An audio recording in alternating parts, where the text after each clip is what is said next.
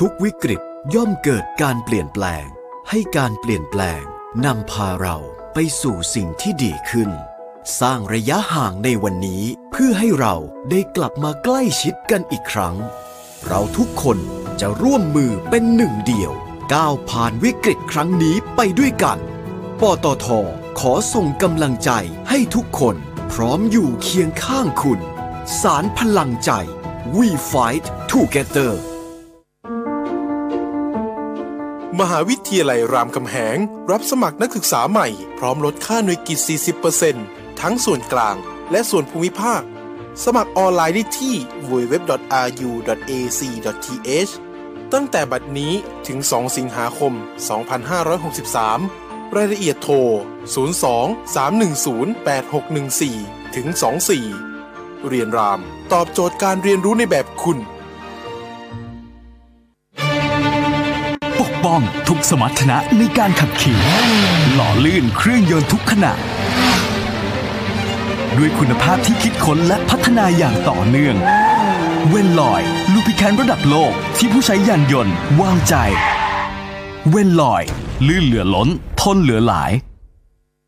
ตรวจสอบทุกตลาดหุ้น วิเคราะห์ทุกตลาดการเงิน และอัตราการแลกเปลี่ยน พร้อมพูดคุยประเด็นร้อนในแวดวงธุรกิจกับ รายการเงินทองต้องรู้ โดย ขวัญชนกวุฒิกุล และปิยมิตรยอดเมือง ทุกวันจันทร์ถึงศุกร์เวลา 10 โมง ถึง 11 โมงฟังสดๆทาง FM 90.5 ออนไลน์ www.smartbomb.co.th และ on mobile application Smart Bomb Radio สถานีวิทยุกรมการพลังงานทหาร พลังงานทหาร พลังการทำไทย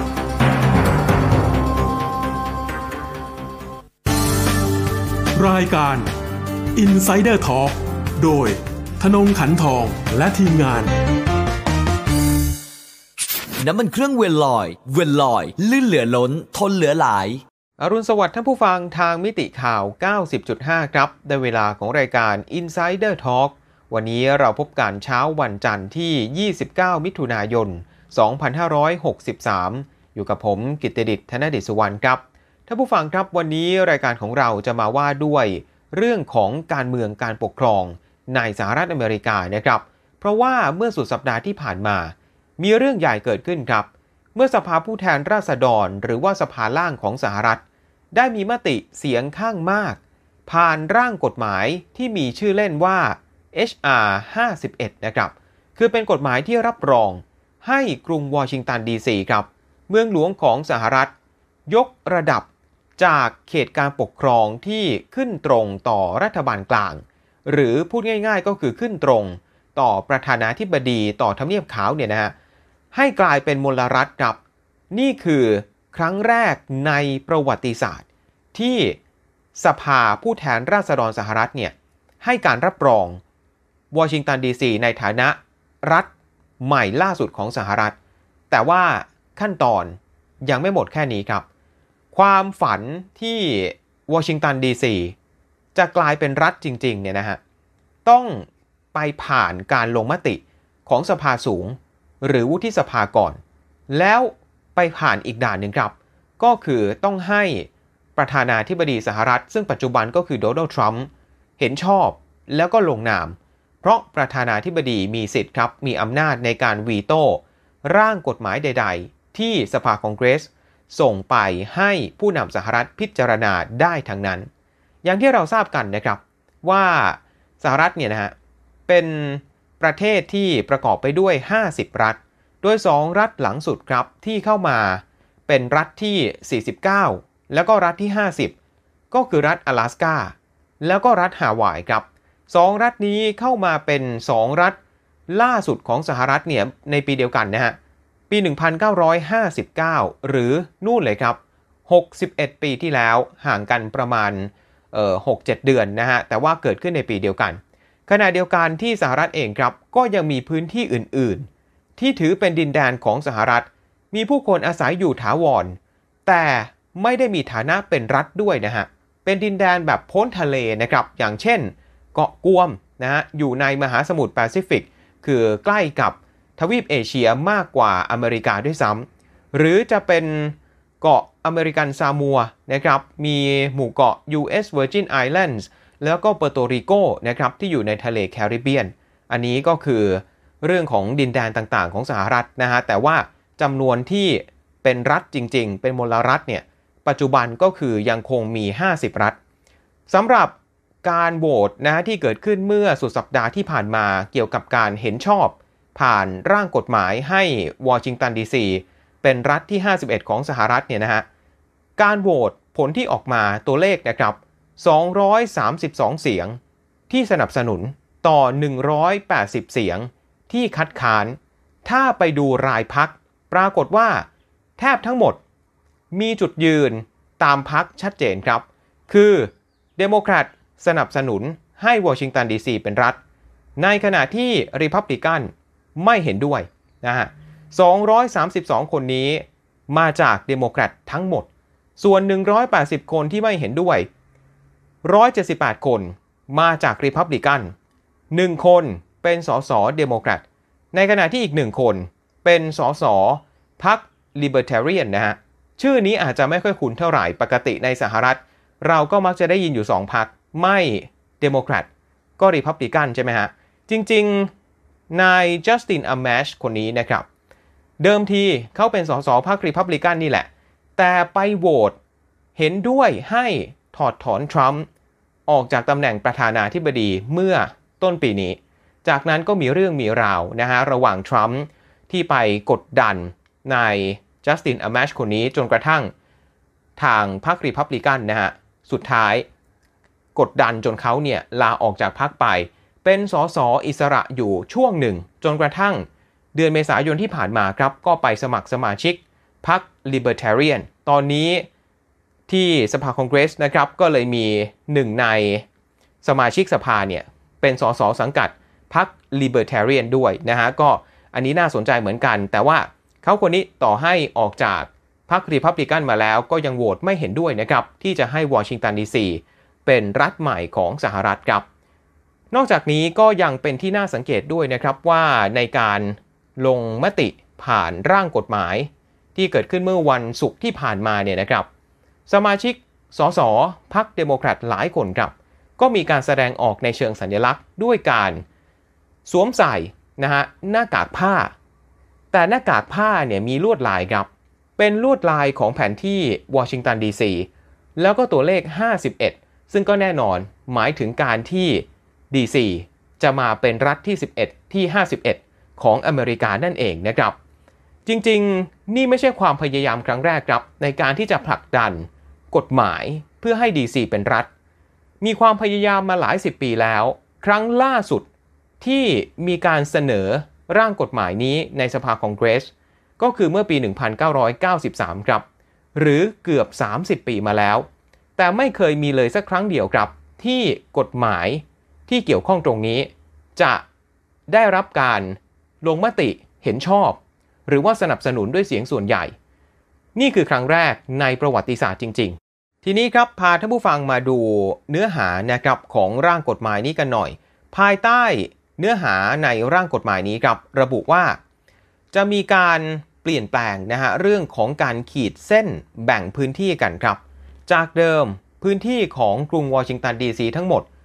โดยรวมแล้วเป็นการบริหารจัดการโดยรัฐบาลกลาง โดยทำเนียบขาวนะครับ แต่คราวนี้ถ้าเกิดวอชิงตันดีซีได้เป็นรัฐขึ้นมาเป็นรัฐใหม่ ก็จะมีการแบ่งเป็น 2สส่วนสำคัญครับ คือบริเวณที่ยังคงเป็นของรัฐบาลกลาง ยังเป็นของทำเนียบขาวของประธานาธิบดีต่อไปเนี่ยก็ยังคงอยู่ครับ ไม่ว่าจะเป็นตัวทำเนียบขาวเอง พื้นที่ของ Supreme Court ของศาลสูงนะครับ พื้นที่พิพิธภัณฑ์ของ Smithsonian นะครับ มีพื้นที่อาคาร The Capitol นะที่เป็นที่ตั้งของสภาคองเกรส ทั้งสภาล่างสภาสูง หน่วยงานราชการต่างๆนะฮะรวมไปถึงแถวแถว National Mall นะฮะที่มีทั้งอนุสาวรีย์เป็นสวนสาธารณะนะฮะใกล้กับอนุสรสถานของ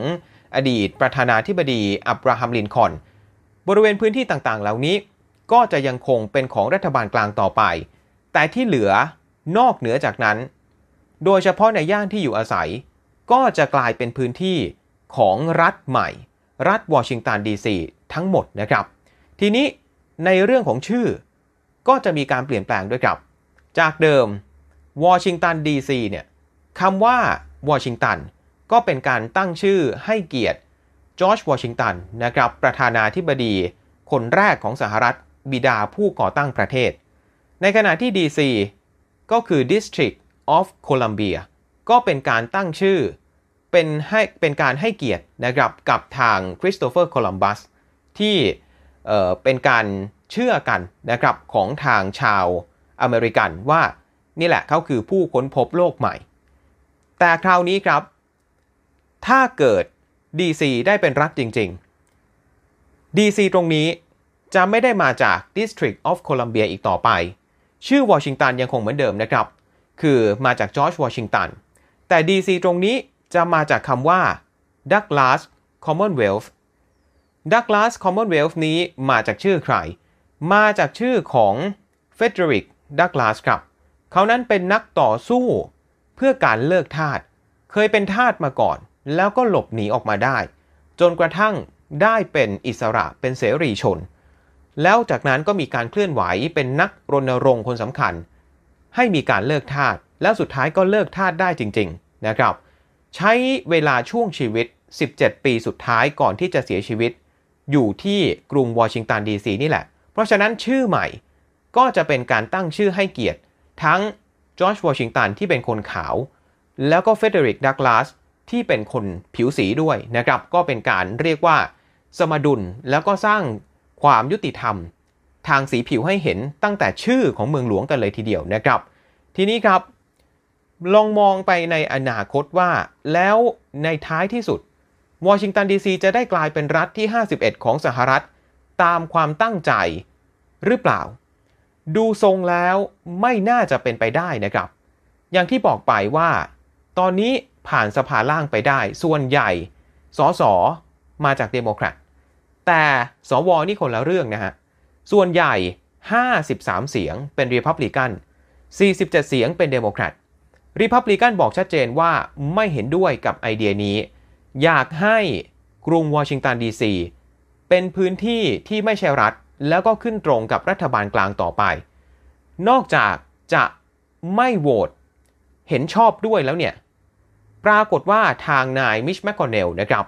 ก็คือเป็นผู้นำเสียงข้างมากของพรรครีพับลิกันในวุฒิสภาเนี่ยพูดถึงขั้นว่า จะไม่มีการหยิบยกเอาร่างกฎหมายนี้ ขึ้นมาอภิปรายด้วยซ้ำคือไม่ใช่แค่จะไม่ไม่ใช่แค่การโหวตคัดค้านนะฮะ อันนี้คือไม่สนใจเลยด้วยซ้ำไม่เอามาพูดถึงเลยแม้แต่น้อย ในขณะที่ประธานาธิบดีโดนัลด์ทรัมป์เองครับ ตัวเขาก็บอกว่าไม่เห็นด้วยแบบสุด แล้วถ้าเกิดวันดีคืนดีนะฮะสภาสูงเกิดผ่านขึ้นมาจริงๆเนี่ยถ้ามาที่โต๊ะของทรัมป์เขาก็จะใช้อำนาจประธานาธิบดี ในการวีโต้ปัดตกร่างกฎหมายนี้ไปซะนะครับ จุดยืนของทรัมป์จุดยืนของพรรครีพับลิกัน สวนทางกับโจไบเดนนะครับ คู่แข่งประธานาธิบดี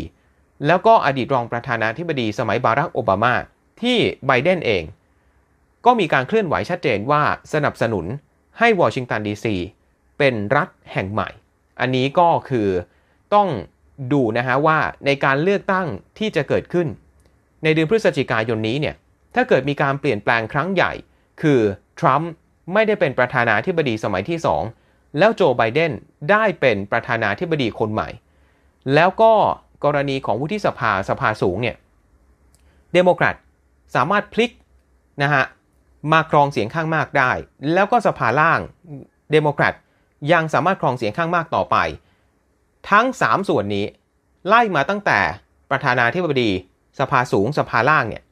ถ้า 3 ส่วนนี้เดโมแครตครองเสียงข้างมากเมื่อไหร่ ก็จะเป็นการเปิดทางสะดวกแล้วครับ ให้วอชิงตันดีซีได้เป็นรัฐตามความตั้งใจ แต่ดูจากสถานการณ์ในปัจจุบันก่อนที่จะมีการเลือกตั้ง ความเป็นไปได้ ที่ร่างกฎหมายนี้จะผ่านไปต่อเนี่ยดูแล้วแทบจะเป็นศูนย์นะครับ เอาละต่อให้กฎหมายนี้ในปัจจุบันจะดูไม่ค่อยมีวี่แวว แต่มาดูกันหน่อยนะฮะว่า อะไรคือเหตุผลของคนที่สนับสนุนว่าทำไม กรุงวอชิงตันดีซีต้องเป็นรัฐทำไมยังเป็นพื้นที่เหมือนเดิมไม่ได้ เป็นเขตปกครองพิเศษที่ขึ้นกับประธานาธิบดีไม่ได้ เหตุผลที่หนึ่งครับ คือวอชิงตันดีซีคนที่นั่น เขามีความต้องการที่จะบริหารจัดการ งบประมาณ ทรัพยากรต่างๆเนี่ยด้วยตัวเอง โดยไม่ขึ้นตรงกับรัฐบาลกลาง อย่างตำแหน่งบริหารสูงสุดตอนนี้ ถ้าเป็นตามมลรัฐต่างๆตำแหน่งสูงสุดก็จะเป็นผู้ว่าการรัฐใช่ไหมครับ ที่กรุงวอชิงตันดีซีตอนนี้ตำแหน่งสูงสุดคือนายกเทศมนตรีหรือว่าเมเยอร์นะครับ โดยประเด็นล่าสุดเลย ที่ทำให้เกิดความขัดแย้งกันหนักๆ ระหว่างคนใน DC เองที่คนที่เหมือนกับมีตำแหน่งสูงสุดเนี่ยคือนายกเทศมนตรี กับทางรัฐบาลกลางคือทำเนียบขาวคือทรัมป์นายกเทศมนตรีกับทรัมป์เนี่ยขัดแย้งกันหลายเรื่องครับ แต่เรื่องล่าสุดที่เป็นประเด็น ก็คือตอนที่มีการชุมนุมประท้วง เรียกร้องความยุติธรรมให้กับจอร์จฟลอยด์ไปทั่วทั้งสหรัฐอเมริกา ที่กรุงวอชิงตันดีซีเองก็มีผู้ชุมนุม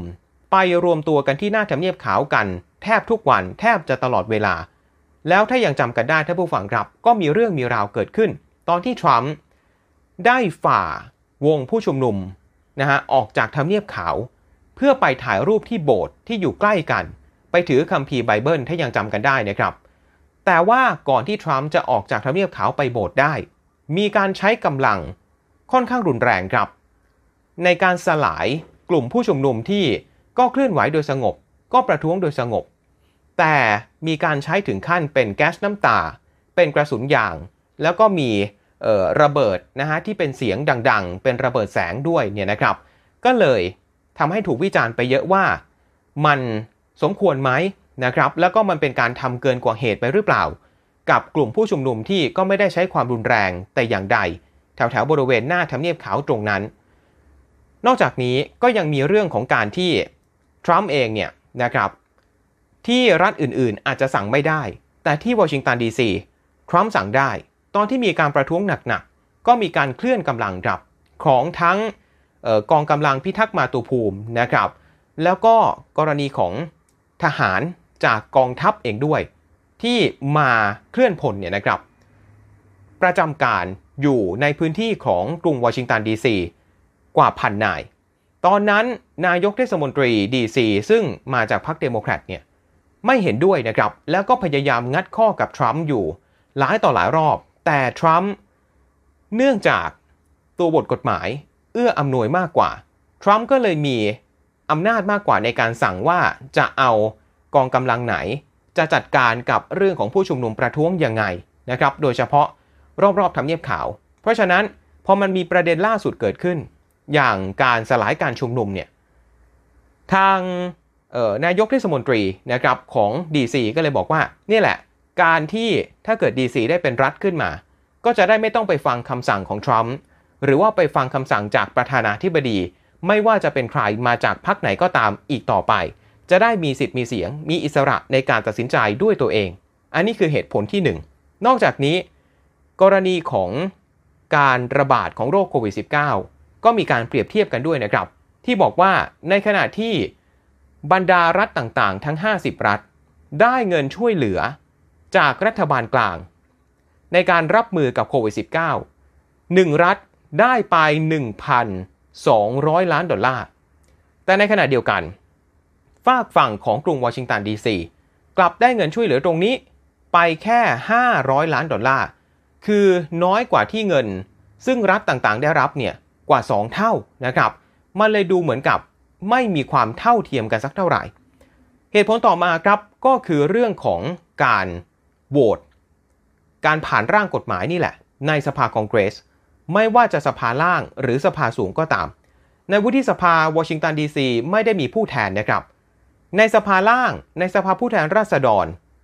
ดีซีมีผู้แทนครับ แต่เป็นผู้แทนที่สามารถอภิปรายได้ สามารถนั่งเป็น กรรมธิการได้ แต่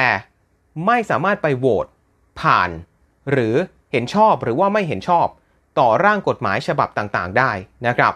เพราะฉะนั้นในร่างกฎหมายนี้ถ้าเกิด DC ได้เป็นรัฐ ก็จะทำให้คนที่เป็นตัวแทนเป็นผู้แทนของ DC ในสภาล่างอยู่แล้วเนี่ยก็จะมีอำนาจในการโหวตเพิ่มเข้ามาด้วย ก็เท่ากับ DC จะมีสสหนึ่งคน ในขณะที่สวซึ่งเดิมทีไม่มีเลยสักคนเนี่ย ก็จะเพิ่มเป็น 2 คนนะครับ เพราะว่าตามหลักของสหรัฐแล้ว ที่วุฒิสภานะครับหนึ่งรัฐจะมีผู้แทน 2 คนอยู่แล้ว เพราะฉะนั้นถ้าเกิด DC เป็นรัฐ ก็จะได้มีสว2คน จากเดิมทั้งสภาสูงมีอยู่ 100 คน ก็จะเพิ่มอีก 2 คนกลายเป็น 102 คนนั่นเองนะครับ เรื่องของความน้อยเนื้อต่ำใจที่เหมือนกับตัวเองเป็นคนเมืองหลวงแท้ๆนะฮะแต่ว่ากลับไม่มีผู้แทนที่จะไปโหวต ผ่านไม่ผ่านร่างกฎหมายใด ๆ ในสภาคองเกรสได้เนี่ยก็เป็นประเด็นถึงขั้นที่ป้ายทะเบียนนะฮะป้ายทะเบียนรถ ซึ่งที่อเมริกาแต่ละรัฐแต่ละพื้นที่เขาจะมีป้ายทะเบียนของตัวเอง ปรากฏว่าป้ายทะเบียนรถที่วอชิงตันดีซีเนี่ยเขาจะมีแบบสโลแกนติดอยู่ที่ทะเบียนเลยนะฮะบอกว่า taxation without representation คือเหมือนกับจ่ายภาษีก็จ่ายเหมือนกับคนอเมริกันในรัฐอื่น ๆ แต่ทำไมคนในวอชิงตันดีซี ถึงไม่มีผู้แทนที่มีอำนาจในการโหวตกฎหมายได้นะครับ คือถ้าเอาเงินนะครับภาษีที่ประชาชนเนี่ยได้จ่ายนะฮะให้กับทางรัฐบาลกลางนะครับในแต่ละปีแต่ละปีเนี่ยเอามาหารด้วยจำนวนประชากรก็คือเเม็ดเงินภาษีที่เสียไปต่อจำนวนหัวประชากรเนี่ยวอชิงตันดีซีเนี่ยเป็นที่หนึ่งของประเทศนะครับ เสียภาษีเยอะที่สุดแบบนี้ แล้วทำไมยังไม่มีผู้แทนที่มีอำนาจโหวตสักที ย้อนไปครับปี 2014 สมัยประธานาธิบดีบารักโอบามา โอบามาเองก็สนับสนุนเหมือนกันนะครับ ที่อยากจะเห็นดีซีเนี่ยเป็นรัฐ แต่ก็ไปติดเรื่องของสภาเหมือนกันที่ ตอนนั้นเองทั้งสภาล่างทั้งสภาสูง เป็นพรรคริพับลิกันครองเสียงข้างมากทั้งหมด โอบามาเองด้วยตัวเองตัวเขาเนี่ยไม่สามารถผลักดันได้นะครับ โอบามาก็ถึงขั้น มีการแสดงออกเชิงสัญลักษณ์ครับ เอาป้ายทะเบียนนี่แหละที่มีการติดสโลแกนบอกว่า taxation without representation ไปติดที่รถลิมูซีน ประจำตำแหน่งประธานาธิบดีกับเขาด้วยนะฮะ อันนี้ก็คือสิ่งที่เกิดขึ้นคนละเรื่องเลยนะฮะ ระหว่างประธานาธิบดีที่มาจากเดโมแครตแล้วก็ปัจจุบันทรัมป์เป็นประธานาธิบดีที่มาจากริพับลิกันนะครับ แต่ว่าจริงๆแล้วเรื่องของเออเสียงนะฮะของคน DC เนี่ยที่เกี่ยวข้องกับการเลือกตั้ง มีอยู่อย่างหนึ่งครับที่ถูกนับรวมด้วย ก็คือการเลือกตั้งประธานาธิบดีนะครับ ในการเลือกตั้งประธานาธิบดีเนี่ยเนื่องจากการแก้ไขนะฮะบทบัญญัติเพิ่มเติมในรัฐธรรมนูญนะครับครั้งที่ 23 เมื่อปี 1961 มีการเพิ่มตรงนี้เข้าไปครับ คือในการเลือกตั้งประธานาธิบดี เสียงคะแนนโหวตของคนที่ดีซีก็จะถูกไปนับรวมกับทั้งประเทศด้วย แต่กรณีการเลือกตั้งของสหรัฐไม่เหมือนกับการเลือกตั้งที่อื่นนะครับเขาไม่ได้นับกันแค่ popular vote ไม่ได้นับแค่ว่าใครนะฮะได้เสียงสนับสนุนจากคนทั้งประเทศไปมากกว่า ก็จะเป็นประธานาธิบดี ถ้านับกันแค่นั้นเนี่ยป่านนี้เราไม่มีประธานาธิบดีชื่อโดนัลด์ทรัมป์หรอกนะฮะป่านนี้เราคงจะมีประธานาธิบดีฮิลลารีคลินตันเราคงไม่มีประธานาธิบดีจอร์จ W. บุช ป่านนี้เราคงจะมีประธานาธิบดีเอาก่อไปแล้ว แต่เพราะว่าสหรัฐมีระบบ electoral college ครับ ที่เป็นระบบการนับแบบผู้แทนอีกทีหนึ่ง ซึ่งปัจจุบันเนี่ยมีอยู่ 538 คน อธิบายง่ายๆก็คือมาจากจำนวนของสสกับสวทั้งสองสภารวมกันนะครับ ก็จะได้ 535 แล้วก็บวกอีก 3 ซึ่ง 3 นี้ก็คือตัวเลขของผู้แทน หรือว่า electoral college จาก กรุงวอชิงตันดีซีนี่แหละนะครับ ก็นี่แหละคือการนับผู้แทนที่ไปดูเรื่องของประธานาธิบดีอีกที ใครที่ได้เกินครึ่งของ Electoral College ก็ถือผู้ชนะในการเลือกตั้งประธานาธิบดีนะครับ ไม่ใช่ดูที่ Popular Vote ในเรื่องนี้การเลือกตั้งผู้นำสหรัฐเลือกตั้งประธานาธิบดี อันนี้คืออย่างเดียวครับที่คนที่อยู่อาศัยพลเมืองใน DC มีสิทธิ์มีเสียงในการเลือกกับเขาด้วย เรื่องประชากรไม่ใช่ปัญหาครับ กรุงวอชิงตันดีซีมีประชากร 75,000 คน ฟังดูอาจจะดูไม่ค่อยเยอะ แต่จำนวนตรงนี้เนี่ยมีมากกว่าอีก 2มลรัฐด้วยซ้ำมากกว่าประชากรของรัฐไวโอมิงมากกว่าประชากรของรัฐเวอร์มอนต์ด้วยซ้ำแล้วก็พอๆกันกับประชากรของรัฐ阿拉สกาเพราะฉะนั้นเรื่องของประชากรเนี่ยไม่ต้องเถียงเลยว่ามี700,000 กว่าคนจะเหมาะสมหรือไม่ในการเป็นมลรัฐนะครับ นอกจากนี้ก็ยังมีประเด็นเกี่ยวกับสิทธิพลเมือง เกี่ยวกับความเท่าเทียมกันทางสีผิวนี่แหละ ระหว่างคนขาวกับคนผิวสีนะครับ เพราะกรุงวอชิงตันดีซีเนี่ยประชากรส่วนใหญ่ เป็นคนผิวสีพอๆกับผิวขาวเลยนะครับ คือพอๆกันประมาณสักเอ่อ46%นะครับระหว่าง 2 กลุ่มนี้ แล้วก็ที่เหลืออีกนิดหน่อยเป็นคนเอเชียบ้างละ เป็นกลุ่มฮิสแพนิกนะฮะที่มาจากอเมริกากลางอเมริกาใต้บ้างละนะครับ แล้วก็เป็นแบบนี้มา อย่างน้อยเนี่ยก็ในช่วง 50-60 ปีมาแล้วนะครับคือเป็นหนึ่งในพื้นที่ที่มีการอยู่อาศัยของกลุ่มคนผิวสีเนี่ยมากที่สุด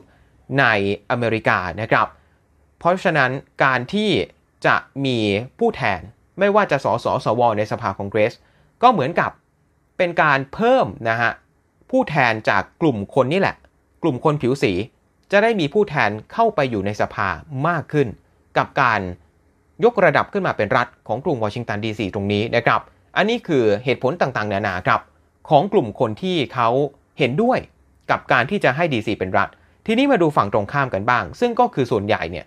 มาจากริพับลิกันนั่นเองที่ไม่อยากเห็นดีซีเป็นรัฐถามว่าเพราะอะไรเขาก็มีเหตุผลเหมือนกันครับ บอกว่าไปอ้างอิงจากรัฐธรรมนูญตั้งแต่แรกเลยฮะในการก่อตั้งสหรัฐอเมริกา ที่จะต้องมีพื้นที่ของ DC เนี่ย District of Columbia ที่ไม่ใช่รัฐอยู่แล้ว เพื่อเป็นพื้นที่ของรัฐบาลกลาง แล้วทำไมตอนนี้ อยากจะเอาพื้นที่ตรงนี้เนี่ยมาเป็นรัฐใหม่เป็นรัฐที่ 51 ขึ้นมาอีก ถ้าจะทำอย่างนี้จริงๆนะฮะอาจจะต้องมีการไปแก้ไขในรัฐธรรมนูญกันอีกรอบหนึ่ง ซึ่งก็อาจจะใช้เวลาหลายปีนะครับ แล้วแน่นอนริพับลิกันเองก็คงจะไม่พอใจ เพราะอย่างที่บอกไปครับว่าวอชิงตันดีซีเนี่ยมี กลุ่มคนผิวสีเยอะใช่ไหมครับ แล้วส่วนใหญ่พวกเขาก็มักจะเลือกนักการเมืองที่มาจากเดโมแครตอยู่แล้ว ก็คือ DC เนี่ยเป็นเรียกว่าฐานที่มั่นนะฮะที่เหนียวแน่นของเดโมแครตก็ว่าได้ เพราะฉะนั้นถ้าเกิดเป็นรัฐขึ้นมามีสสมีสว ก็คงหนีไม่พ้นที่สสสวเหล่านี้ก็จะต้องมาจากพรรคเดโมแครตกันแทบทั้งหมดริพับลิกันก็เลยบอกว่า โอ้โห งั้นแบบนี้เนี่ยก็เท่ากับว่าเป็นการเพิ่มจำนวน สสสว จากเดโมแครตนั่นเองนะฮะ อย่างย้อนกลับไปในการเลือกตั้งประธานาธิบดีปี 2016 เนี่ย โอ้โห คนดีซีนะครับ 91%เลือกฮิลลารีคลินตัน แล้วก็แค่ 4%เท่านั้นเอง ที่เลือกโดนัลด์ทรัมป์ เพราะฉะนั้นริพับลิกันก็เลยเสนอแบบนี้ฮะ เอาแบบนี้ไหมคือให้กลุ่มเนี่ย คนที่อยู่ใน DC เนี่ย ไปนับรวมกับกรณีของรัฐแมรี่แลนด์ไปเลยนะครับ ไม่ต้องตั้งเป็นรัฐใหม่หรอก ไปรวมกับรัฐที่อยู่ติดกันไปนะครับ เพราะว่าการก่อตั้ง DC ขึ้นมาได้เนี่ยก็เป็นการเจียดพื้นที่มาจากรัฐแมรี่แลนด์กับรัฐเวอร์จิเนียนี่แหละ เพราะฉะนั้นไปรวมกับการนับคะแนน รัฐแมรี่แลนด์ไหมนะฮะแล้วไปเลือกสสสวของทางรัฐนั้นไป แล้วก็ถ้าเกิดมีการถกเถียงกันเยอะๆเนี่ยนะครับ สรุปแล้วริพับลิกันครับก็อาจจะเอาเรื่องนี้ไปให้สุพรีมคอร์ทหรือว่าศาลสูงพิจารณาไปเลยชี้ขาดไปเลยครับ ว่าสรุปแล้วการผลักดันให้ DC เป็นรัฐใหม่เนี่ย ขัดกับรัฐธรรมนูญหรือไม่อย่างไรนะครับ และนี่แหละครับก็คือทั้งหมดของรายการ Insider Talk ประจำเช้าวันนี้ ผมเองต้องลาท่านผู้ฟังไปก่อนนะครับ สวัสดีครับ